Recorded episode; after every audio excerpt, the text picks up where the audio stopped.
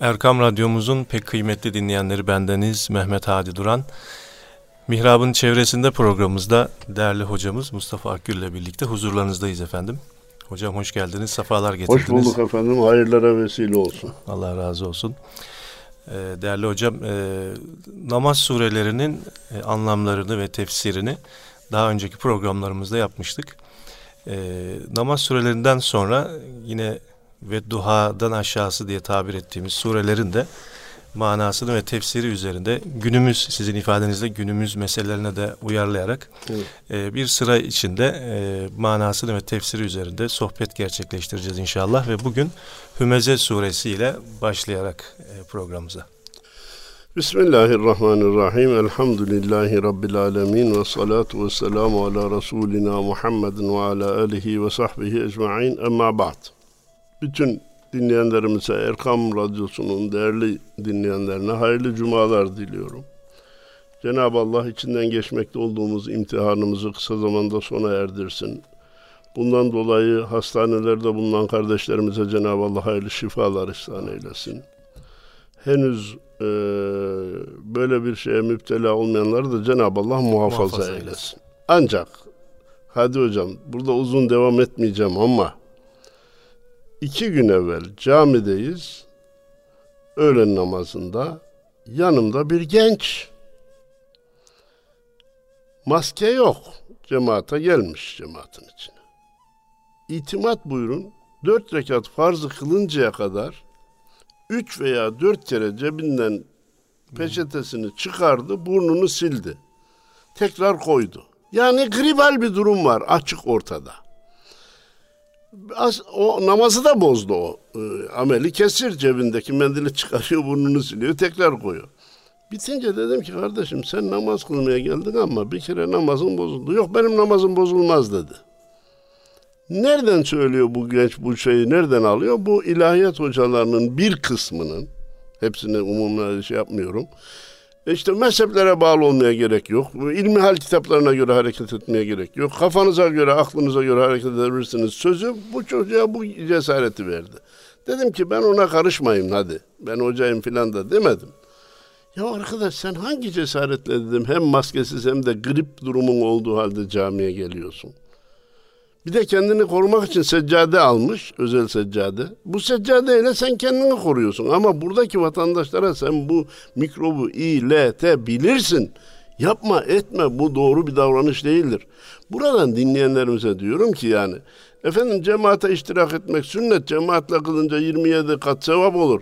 Eğer maskeniz yoksa, gribal durumunuz varsa, var ise camiye giderseniz yirmi yedi kat günaha girersiniz. Cemaatin içine girerseniz günahınız yirmi yedi kat fazla olur. Bunu ciddiye almak mecburiyetindeyiz ya. Evet. Bütün Türkiye'den gelen rakamlar bizi düşündürüyor. Bu hastalığın tahribatının daha bütün dünya insanları da Türkiye insanları da farkında değil. Hadi hocam. Evet. Daha yangının e, hasarı sonra tespit edilir. Onun için ne olur? Dikkat edelim diyorum. Nokta. İki.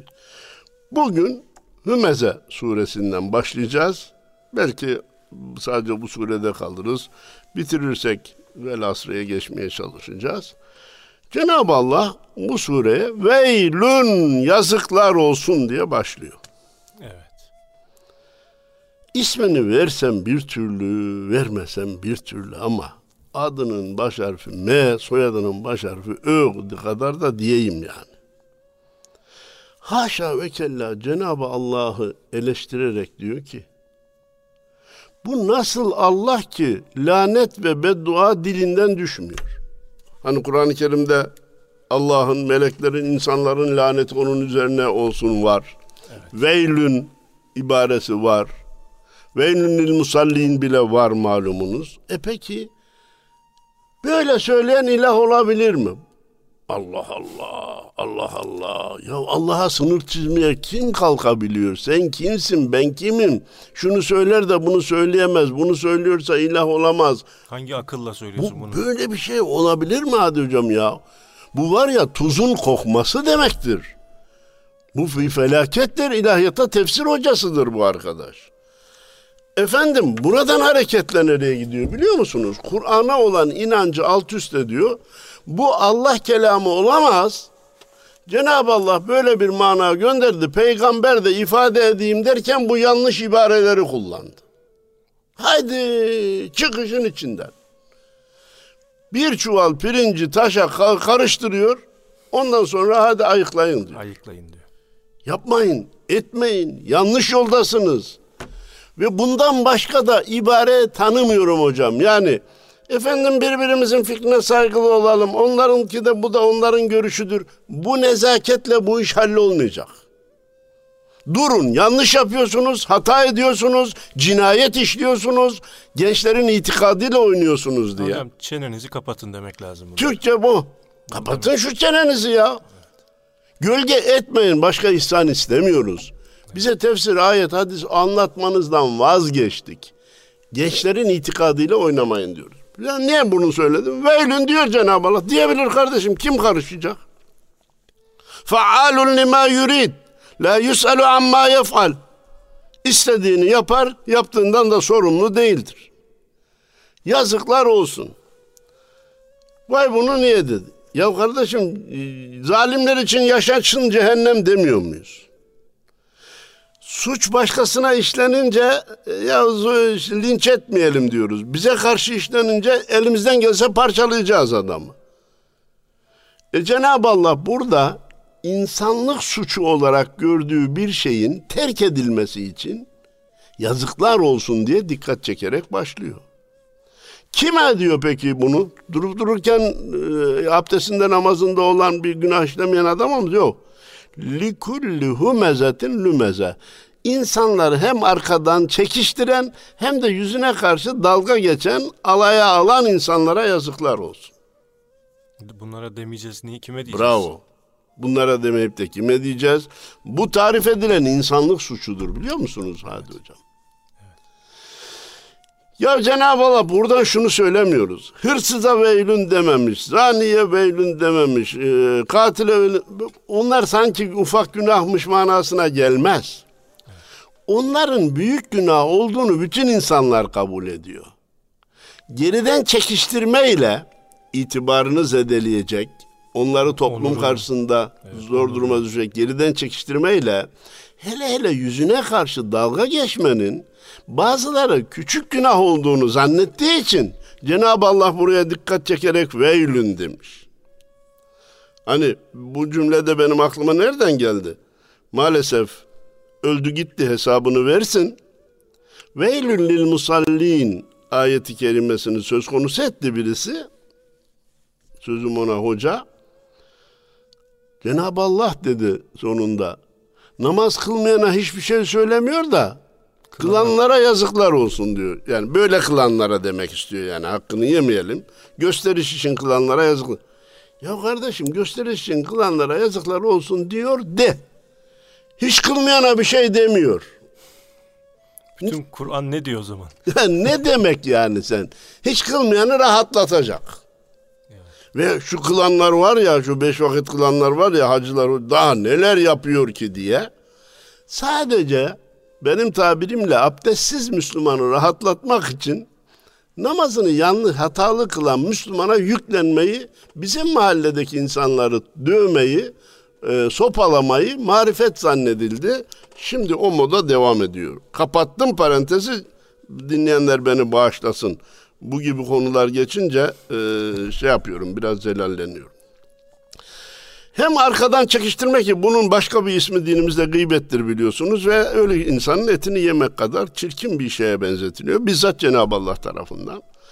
Bir de bu yüze karşı dalga geçmek var ya, din kardeşini hakir görmek günah olarak bir Müslümana yeter. Sen onunla niye dalga geçiyorsun? Diyelim ki zihni, akli şey var. Ee, ne ona ne özürlü diyorlar? Zihinsel özürlü. özürlü. Diyelim ki organlarında noksanlık var. Efendim, organ özürlü. Diyelim ki başka bir eksiği var. Peki onlar sende olamaz mıydı kardeşim?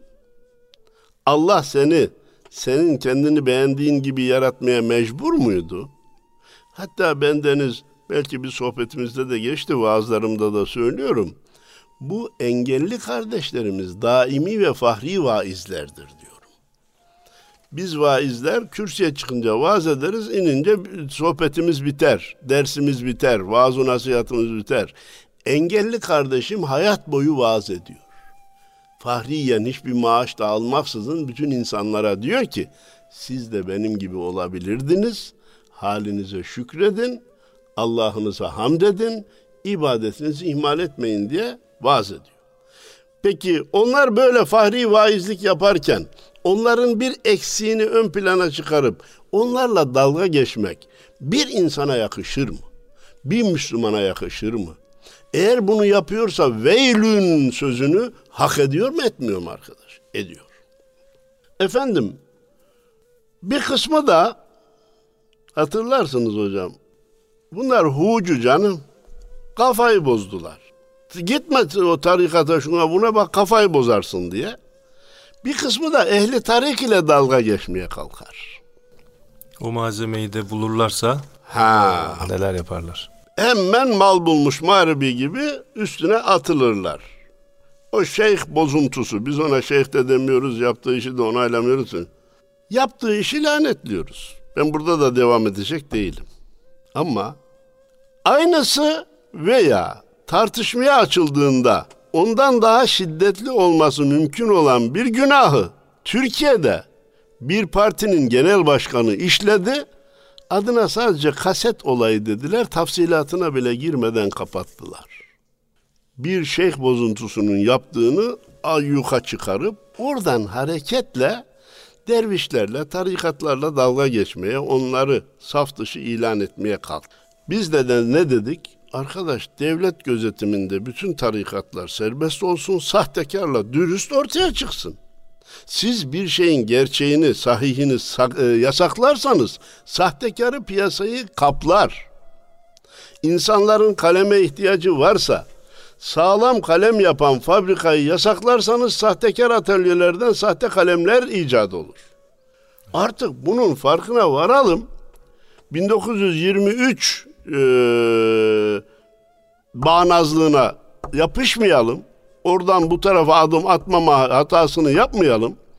Kardeşim, devlet gözetiminde, Diyanet'in bir bölgesinde kurulacak bir heyetin e, yöneteceği veya e, denetleyici. denetleyeceği, Allah razı olsun, tarikatlar serbesttir demek mecburiyetinde bu ülke ve insanlar. Onları biz sivil toplum örgütleri olarak görüyoruz. Sah- sahih ve salih çalışanların insanlığa, İslam'a hizmet ettiğine inanıyoruz. Bu yolun da açık kalmasına gerektiğine inanıyoruz. Bir gelişme, bir artısı var bu işin son, son olayların. Nedir hadi hocam? Tarikatlara toptan karşı çıkanlar şimdi yavaş yavaş diyor ki, biz ahlak öğütü veren tarikatlara karşı değiliz. Sahtekarlık yapan, insanları soyan, gayrimeşru... Ha tamam kardeşim, gel burada buluşalım diyorum ben de. Burada buluşalım. Sahtekara hep beraber karşı çıkalım. Ama iyi olanı da hep beraber alkışlayalım. alkışlayalım. Şimdi Sivaslı Meczub'un sözü aklıma geldi. Köşeye durmuş sesleniyor hadi hocam. İyiye kurban oluyor, kötüler de bana kurban olsun diyormuş. İyiye kurban olayım, kötüler de bana kurban olsun. Kardeşim, kötüler bize kurban olsun. Kötüleri kurban edelim ama iyileri de biz kurban olalım. Evet. İyileri de alkışlayalım. Evet. Döndük. Dedim ki ehli tarika e,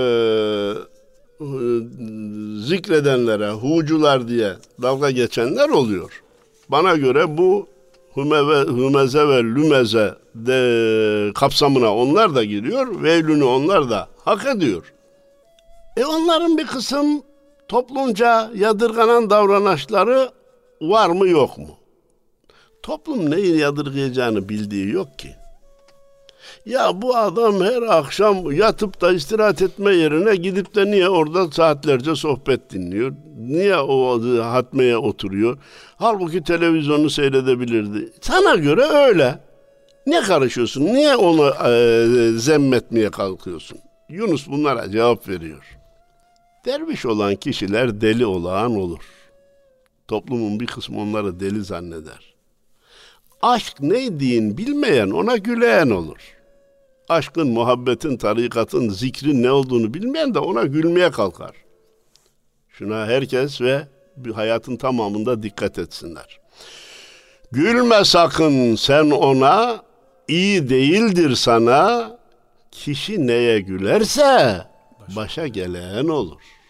Kişi neye gülerse başa gelen olur. Atalarımız bu keyfiyeti hatırlarsanız bir cümleyle özetlemişler. Gülme komşuna gelir başına. Dervişlere gülmeye kalkma, zarar görürsün. Ah bu aşkın eseri her kime uğrar ise, derdine sabretmeyen yolda kalan olur. Bu bir sıkıntılı yol. Sabredenler neticeye ulaşacak. Bir kişi aşık olsa, aşk deryasına dalsa, o deryanın içinde cevher bulağan olur. Cevherleri bulur çünkü e, inciler, mercanlar denizin dibindedir. Aşık mekansız olur, dünya terkini vurur. Dünya terkini vuranlar didar göreyen olur. Burada da işte sahtekarlara da işaret ediyor. Diyor ki ya hem Allah, peygamber, zikir diyorsunuz hem de paranın, pulun peşindesiniz. Böyle şey olmaz. Dünyalığı terk edeceksin ki e, Allah'ın cemalini cennette görebilesin. Derviş Yunus sen dahi incitme dervişleri. Dervişlerin duası kabul olağan olur. Derviş Yunus sen dahi incitme dervişleri. Dervişlerin duası kabul olağan olur. Nereden geldik? Kimse kimseyi hor görmesin. Bir Müslümana kardeşini hor görmek günah olarak yeter. Ama özellikle ehli tarika, zikir meclislerine, tarik tasavvufa kimse aleyhte söz söylemesin. Bunun zararını görür. İnsan kendi kendini oyuncak haline getirir hadi hocam. İnan deminki konuya tekrar dönmeyi istemiyorum. İki gündür öyle video geliyor ki cebime. Bir insan kendisini milyarlar alsa o kadar rezil edemez. Evet. Kendi sözüyle kendisini rezil edemez. اَلَّذ۪ي جَمَعَ مَالًا وَعَدَّدَ Bu e, dalga geçmenin kaynaklarından birinin mal olduğunu söylüyor burada. Üç beş kuruşu var ya, fakiri, fukarayı küçük görüp dalga geçecek. Aklından geçeni de hemen fakirin yüzüne karşı söyleyecek, onu mahcup edecek. Efendim, acizane bir tespitimin altını çizerek iletmek istiyorum. Fakirin aklı çalışmaz zannetmesin kimse. Memurun da kafası çalışmaz zannetmesin kimse. Memurun da fakirin de kafası çalışır, ne söyleyeceğini bilir ama biri amirinin hatırı kırılmasın veya amirimle ters düşmeyeyim diye. Öbürü de patronla ters düşmeyeyim, zenginle çarpışmaya gelmez, benim maddi gücüm yok diye düşündüğünü söyleyemez. Amir konumunda ve zengin konumunda olan hemen aklına geleni şap diye söyler, karşısındakini mahcup eder. Bu ise doğru bir davranış değildir. Allahu Teala'nın yazıklar olsun dediği bir davranıştır. Peki bu mal nedir ki insanları başkalarıyla dalga geçirir hale getiriyor? Eğer mal ise ne demişler? Güzelliğine güvenme bir sivilce yeter, malına güvenme bir kıvılcım, bir kıvılcım yeter. yeter. Kim malına güvenerek başkasını hor ve hakir görme hakkına sahip olabilir? Hiç kimse. Sonra ne demişler? Son bu şeylerde Adi Hocam, salgın hastalıkta haberleri hep beraber dinliyoruz. Vefat eden biri dedi ki, beş on saniye rahat nefes alabilmeye bütün varlığımı veririm. Bütün varlığımı vermeye razı olurum. Şu beş on saniye rahat, rahat bir nefes, nefes alabilsem dedi. Kardeşim o senin dalga geçtiğin sıhhatli bir fakir. Nefesini de rahat alıyor. Soğanla ekmeğe vurduğu zaman yiyebiliyor. Yanına da bulgur pilavı buldu mu dünyalar onun. Senin öyle bir halin olur ki sen bu mala güvenerek başkasıyla dalga geçersen nefes almakta güçlük çekersin. onun ne büyük nimet olduğunu görürüz. Bir İtalyan e, bu yoğun bakımda Heh. aylarca kalmış, doksan küsur yaşında, evet. haberlerde çıkmıştı. E, tabii hastanede kaldığından dolayı ona bir fatura çıkmış. Şey, cihazına bağlandığı için ve ödemiş tabii. Bizi durumu iyi bir İtalyan. Diyor ki işte seksen doksan yıl bedavadan kazanmış olduğum havanın sonraki o verdiği o şeyi kıyaslıyor.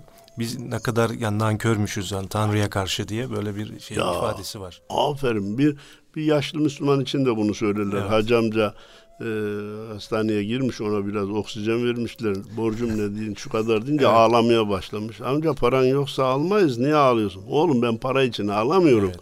Rabbim şu ana kadar bedava verdi. Siz on beş dakika e, oksijen taktık diye şu kadar para istiyorsunuz. Ya. Ben Rabbime bu işin hesabını nasıl vereceğim? Evet. Hani burada derler ya, aklın yolu bir. Müslüman da gavur da eğer dikkatli bakarsa bunun büyük bir nimet olduğunu görür. Ve e, Kanuni Sultan Süleyman ne demişti? Halk için de muteber bir nesne yok devlet gibi. Olmaya devlet cihanda bir nefes sıhhat gibi. Yani ama bizim ana konumuz ne? Arkadaş, bir nefes sıhhat dünya malını değer. Başka bir ifadeyle dünyanın bütün malları bir sıhhati bir nefes bile etmez. Sen üç kuruşluk malına güvenerek fakir fukarayla dalga geçmeye kalkma. Allah'ın veylün damgasını yeme. yeme yoksa yersin. Efendim, bir mal kazanmak varmış. Ellezî cema'a mâlen ve addede. Malı kazanır, toplar toplar yığar, stok diyelim biz ona. Bir stokçuluk var malum, para fiyat artsın da ileride pahalı satalım diye. Bir de habire bankada hesap yığılsın, sokaklarda mallar yığılsın. E peki sen bunun ne kadarını yiyeceksin, ne kadarını kullanacaksın? Şu kadarı. Gerisi kulak mülkiyeti. Şu kadar dairem var. Bir arkadaşa üç yüz elli daire düştü arsasına karşı. üç yüz elli dairenin üç yüz ellisinde de oturacak mı? Yok. Kiraya verdi ki o kiraları yiyebilecek mi? Bir insan yemekle bitmez. Kulak mülkiyeti.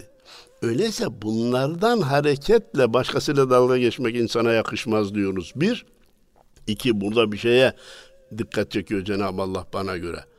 Cema'a malen ve addedehu. Malı kazandı, yığdı, bir de ikide bir sayar. Şu tapuları getirin de şu gözümün önüne bir daha göreyim efendim.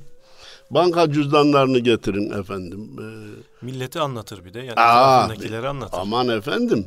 Şurada şuyum var, burada bu var. Bir, insanlar üç kısım değerli hadi hocam. Bir kısmı var olan malını da saklar. Bir şeyim yok ki, sanki fakir zannedersin, yardım etmeye kalkarsın, halbuki milyon. Öbürü olduğu kadarını söyler. Üçüncüsü olduğundan da fazla söyler.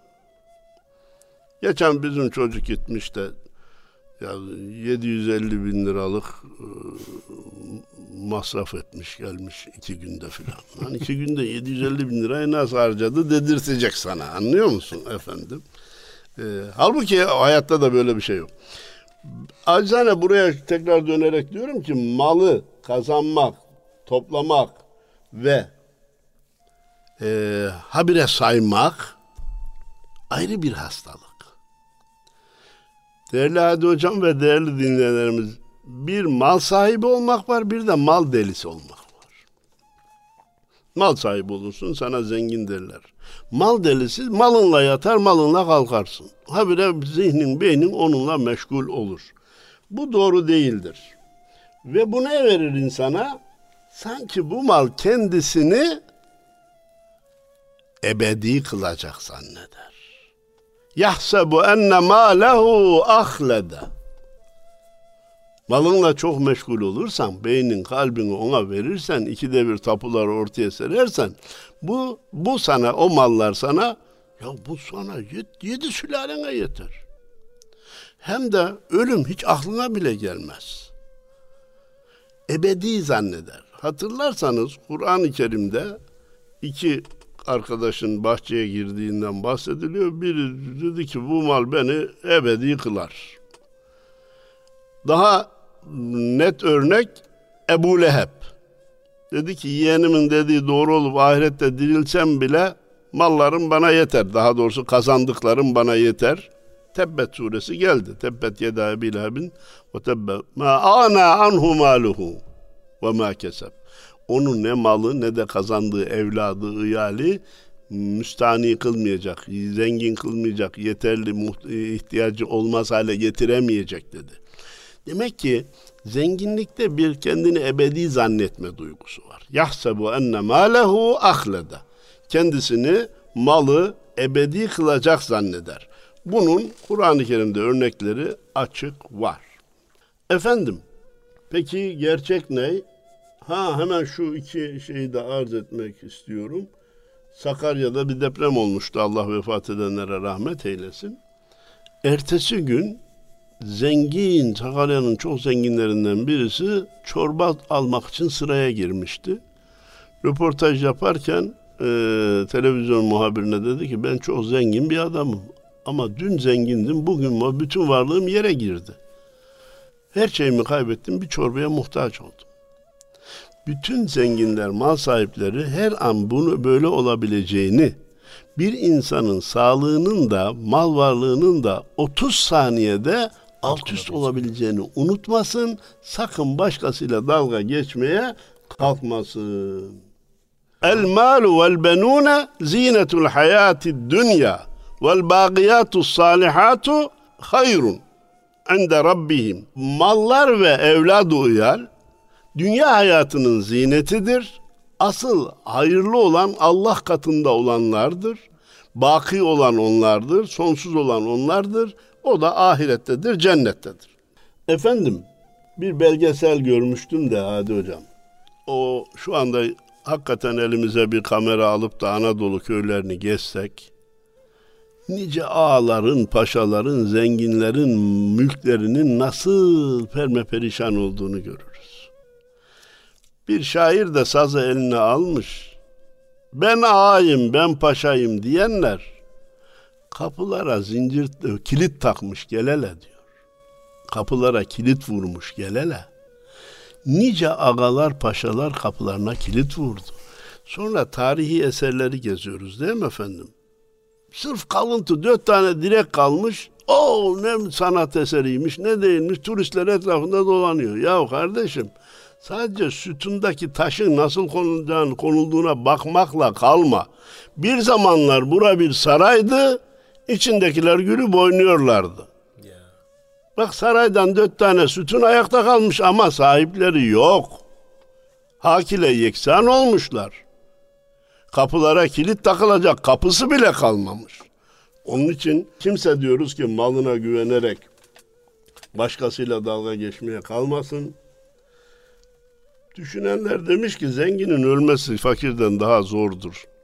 Çünkü insanın can, mal canın yongası diyorlar ya, e, bunca malı bırakıp nasıl gidecek? Fakirin zaten bırakacağı, ayrılacağı pek bir şeyi yok. İnsanın canı malına takılı olurmuş. Vefat ettikten sonra da ruhu borcuna takılı kalırmış. Hadi hocam. Vefat ettikten sonra da ruhu borcuna takılı kalırmış. Onun için vefat edenleri kul hakkından kurtarmak lazım. Varisleri olarak. Varisleri, hayırlı evlatlar, anamın babamın kime borcu varsa efendim ben bunları ödeyeyim ki anam babam mezarında kul hakkıyla yatmasın demesi lazım. Rivayet olunur ki İmam-ı Şafi Hazretleri Ee, vasiyet etmiş vefat edince beni falanca yıkasın diye. Haber gidince o zat da gelmiş, demiş ki Hazreti İmam'ın kime borcu var? Üç dirhem bana var, beş dirhem bana var, on beş dirhem. Onları vermiş, hadi Allah'a ısmarladık ben gidiyorum demiş. Ya nereye gidiyorsun? Kendisini yıkamasının, yıkaman için vasiyet etti. Sen yıkamanı istedi. Vasiyeti var deyince o demiş neye işaret ettiğini ben biliyorum. Ben onun ruhunu yıkadım. Allah bedenini Allah. Kim yıkarsa yıkasın. Çünkü ruhun yıkanması borçların ödenmesiyle olur. Kişinin ruhu borcuna takılı kalır. Peki. Kella le yunbezenne fil hutama. Bu dalga geçenler insanları arkasından çekiştirip yüzüne karşı mahcup duruma bırakanlar. Ona dair bir hikayeyi biraz sonra anlatacağım. Hutama denen yere atılacak. وَمَا اَدْرَاكَ مَا الْحُتَمَا. Peki hutama nedir ya Muhammed veya ey ümmeti Muhammed, biliyor musunuz? Narullahil muqata. Allah'ın yakınmış ateşi, tutuşturulmuş ateşi. Özelliği nedir ya Rabbi? اَلَّتِي تَتَّلِعُ عَلَى الْاَفِدَ. Kalbe kadar nüfuz eder. Ateş deyince bin bir şekli var biliyorsunuz Hadi Hocam. Bir gazeli yaksanız sizi etkiler yani. Muma, e, parmağınızı tutsanız acıtır. Ama odun ateşiyle mukayese olmaz. O odun ateşi daha şiddetli. Bir de kömür ateşi var. Bilhassa şu mangallarda yaktığınız kömüre bak, şey yaparsan odundan daha güçlü olduğunu görürsün. Bir de lav ateşi var. Yanardağların dışarıya attığı o akan lavların ateşini düşün. Cenab-ı Allah ta insanın kalbine nüfuz edecek bir ateşten bahsediyor. Bu ateşin bir özelliği daha var Hadi Hocam. Öldürmüyor. Allah Allah. Yakıyor da öldürmüyor. Ya böyle şey olur mu? Allah isterse olur kardeşim. La yemutu fiha ve la yahya. Değil mi? Cehennemdekilerden bahsederken ne ölürler giderler ne de diri canlı, muntazam, sağlıklı da kalamazlar. Çık işin içinden. Kalbe nüfuz edince adamı öldürmesi lazım. Hayır, öldürmez. Izdıraba devam eder, ettirir. Bir de Allah başa vermesin, işkence çeşitlerinden birisi de haşlanmış patatesi koltuğunun altına sıkıştırırlarmış Hadi Hocam. Haşlanmış patatesi sudan çıkar çıkmaz bir eline alsın insan, ne kadar tutabiliyor bir görsün. Acayip bir ısısı var onun. Veya ateşte e, közlenmiş patatesi. Bir ağzınıza alsanız bütün ağzınızın şeyini yakar. Bir ateşten bahsediyor. Bunun kalplere kadar nüfuz edecek şiddette olduğunu, fakat öldürmeyecek özellikle olduğunu bahsediyor Allah-u Teala. Bütün bunlar hangi suçun cezası? İnsanları arkadan çekiştirme ve yüzlerine karşı dalga geçme, alaya alma, hafife alma, insanlar içinde mahcup etme. Hatem-i Es'am diye bir Allah dostu var. Niye o isim verilmiş? Sağır Hatem demek. Kulakları duymayan Hatem demek. Sağır olduğundan değil. Bir mecliste bir hanım ona sual sorarken bir kusur işlemiş. Sonra kadın yerin dibine geçmiş. Mahcubiyet duyarken demiş ki, kızım benim kulağım duymaz. Hızlı söyle, hızlı sor sorunu demiş. Yani kusurumu duymadım demek istemiş. Sadece burada kalsaydı büyük dereceye ulaşamazdı, ulaşmış olmazdı, insanlara örnek olmazdı. Bunu her insan yapabilir. Hatem-i Es'am o kadın vefat edinceye kadar hayatının tamamında ve bütün meclislerde az duyar rolü yapmış. Allah Allah. Ta ki o kadın normal duyuyormuş diye beni diyor haber alırsa, ha o gün de normal duymuş da duymamazlıktan gelmiş diye mahcup olur. Gıyabımda bile mahcup olur diye ömür boyu az duyar rolü yapmış. İşte incelik, nezaket bu. Buna e, dikkat etmek lazım. Ee, peki bu kalplere bile nüfuz eden inneha aleyhim muqsadetun fi amedin mümeddede. Ne dedi Cenab-ı Allah? Onlar bu ateşin içinde uzatılmış sütunlara bağlanmışlardır. Uzatılmış sütunlar ne demek? Allah göstermesin kardeşim. Uzatılmış sütun bitmez, tükenmez. O vaziyette ateş üzerlerine kapatılmıştır. Başka bir mealde kapıları da kapatılmıştır diyor. Bir yerde yanıyorsunuz, kapı açık olsa bir çıkma ümidi var. Kapı da kapalı oldu mu? Psikolojik ceza ateşin cezasından daha fazla olmaya başlar. Allah akıbetimizi hayır eylesin. Amin hocam. Cenab-ı Allah nefsimize, şeytana mağlup etmesin. Üç kuruşluk malından dolayı başkalarıyla dalga geçenlerden etmesin Rabbim bizi. Şimdiye kadar yaptıksa onlardan tövbe istiğfar edelim. İnsanlara kendimize nasıl davranılmasını istiyorsak öyle davranalım diyor.